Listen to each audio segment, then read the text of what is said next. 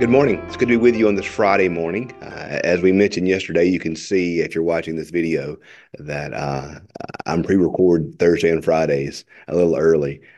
That way I can uh, take Friday off as my day off. So, uh, so you see, I'm still I have my ashes imposed upon my head today as we are having our Ash Wednesday time here at St. Matthew's.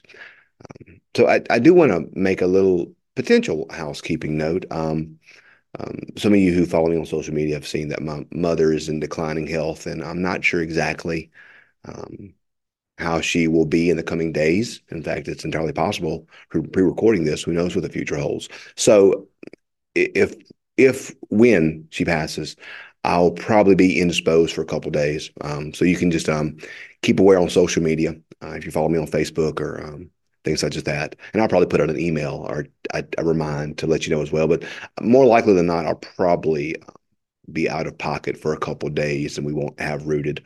But uh, we'll we'll resume and pick pick up uh, when uh, when I return from that, whenever that is. Hey, listen, uh, as I tell people all the time, too, um, life and death are God's call, not mine. So that's that's in a pay grade above mine. So when that time does come, um, just want to make you aware of that for your for your personal devotional time of the day. So, anyway, let's pick up today with uh, chapter 5. I'll be reading verses 17 through 25.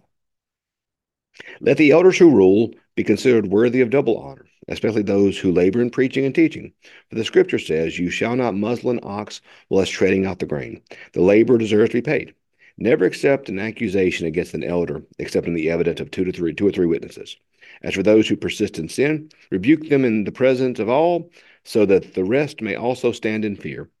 In the presence of God and of Christ Jesus and the elect angels, I warn you to keep these instructions without prejudice, doing nothing on the basis of partiality.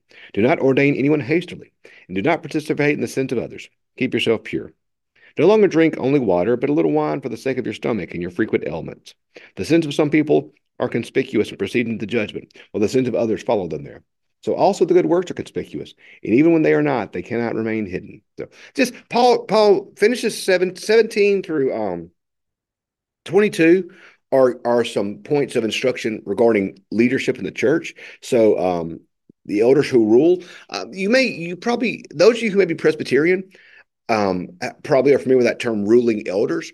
That's how uh, our Presbyterian brothers and sisters organize their church. They have a, a I think it's called session my Presbyterian friends can correct me if that's not the right terminology, but they have a group of of, of leaders who um, are called elders um, who rule in their church rule sounds uh, who govern their church. And the the preacher is typically called a teaching elder. So I'm, I'm not presbyterian but i do know a little bit about that part of their system.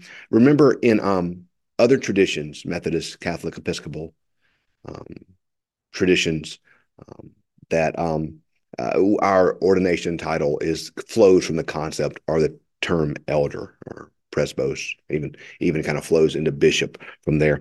Um, Baptist friends have a little bit of a different uh, terminology for that, and, and, so he gives some encouragement here. Hey, um, you know they they deserve a double honor. Take care of them.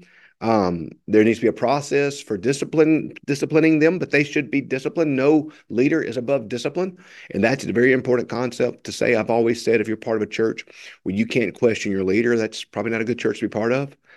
No leader enjoys pushback, but um, we all need it because it keeps us honest. It keeps us holy. So, um, but then I, 22, do not ordain anyone hastily do not participate in the sins of others. Keep yourself pure. Do not ordain anyone hastily. That's that's an important concept. Um, uh, leaders should, religious leaders, preachers should be tested. I entered the United Methodist ministry process in 1999, and I was ordained in 2006.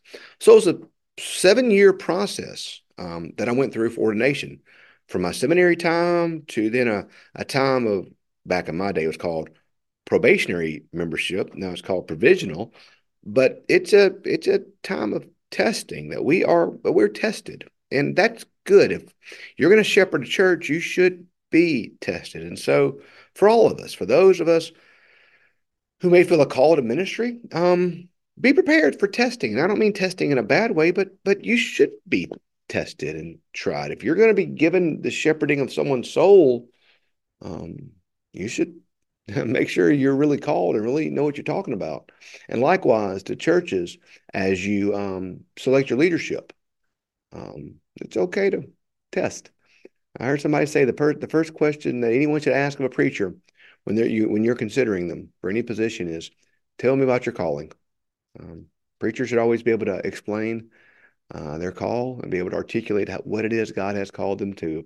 We had long more time today and a different a different podcast. I would go into in depth about my call, but short stories involves Camp Wesley Pines and um, rocking chairs at the old Baptist Gulfside Assembly uh, that Katrina took out. So every preacher should be able to explain that call. But then 23 and following are just more kind of practical advice. Uh, 23, um, you know, Paul, Paul gets this reputation of just being gruff and mean, but um, 23, no longer drink only a little water, but take a, take a little wine for the sake of your stomach and your frequent ailments. that's that's a mama saying, put socks on that baby. you know that that's uh that's that's a daddy um fixing your flat tire. You know, that's someone who loves you saying, looking out for you. Paul loves Timothy, and for whatever reason, Timothy had um stomach problems. I don't really know, we don't really know the the the the reasoning behind. Uh, my joke's always he's a preacher, so he probably has ulcers. But um, whatever whatever reason, he has stomach issues, and Paul tells him, drink a little wine to settle down your stomach, to to, to settle to settle your stomach. That's that's just loving advice. That's uh that's a father whose child is lactose intolerant saying, "No, don't forget to take your medicine." You know, that's uh, that's that's kind.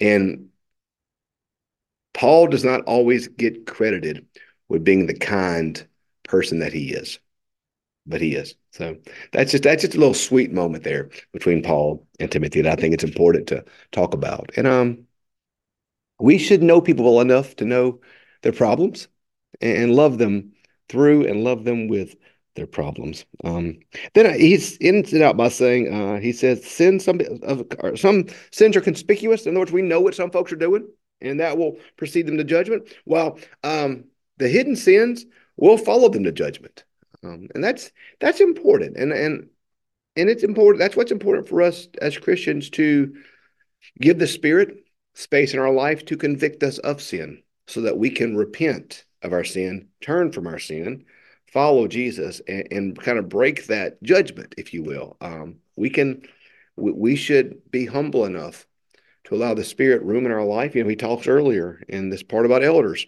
about re- rebuking. We should have the humility to allow those we love, uh, those who keep us in love, those who pray for us, those who hold us accountable, to allow them the grace to to speak to us when we need conviction. Um, so um, and we should all we should give the Holy Spirit room in our life to allow the Spirit to convict us of sin, so that we um, so that we can repent of our sin and that we can be forgiven and that we can know forgiveness. But then he doesn't just end with sin. He said, "So also the good works that are conspicuous, and even when they are not, they cannot remain hidden." Isn't that cool? I mean, our good works can't remain hidden either. Um, I, I, admire those. Um, admire those who do acts of goodness that are done anonymously so that no one knows. Uh, that's Jesus says, don't let your right hand know what your left hand is doing. Um, it's important to do good things, and we want to do good good deeds, not for others to see, but to do them so that God sees. You know, he he, he Jesus tells in the in his teaching about don't be like the Pharisees who blow a trumpet when they place an offering. Just quietly and simply give that offering. You don't have to tell you don't have to make a big deal about praying for somebody. You can just go pray for them. Uh, you don't have to make a public show of your religion. Just live your religion. Just live your religion. And if we do our acts of righteousness for others to see, then we have received our reward. But if we are faithful, then our Father in heaven sees and honors and glorifies. So um let's uh let's allow the spirit room to convict us of sin, both hidden or known, and repent of that sin. But then let's also let's work on being faithful and doing good works. And if those good works are hidden, if they're seen, that's okay. It's, it's okay. We don't need to hide our. Uh, let your light shine before all men. Is what Jesus says. but uh, we don't need to be doing our good works for the purpose of others seeing. So, um, good advice from Paul today. Um, so, um, I hope you've enjoyed uh, this chapter. So, Monday, um, I plan on uh, sharing with us from First Timothy chapter uh, six. So we'll start six um, on Monday. Hey, have a great weekend. I hope you have a, a great weekend, a great, uh, a great day today, and we'll see you Monday. Thanks.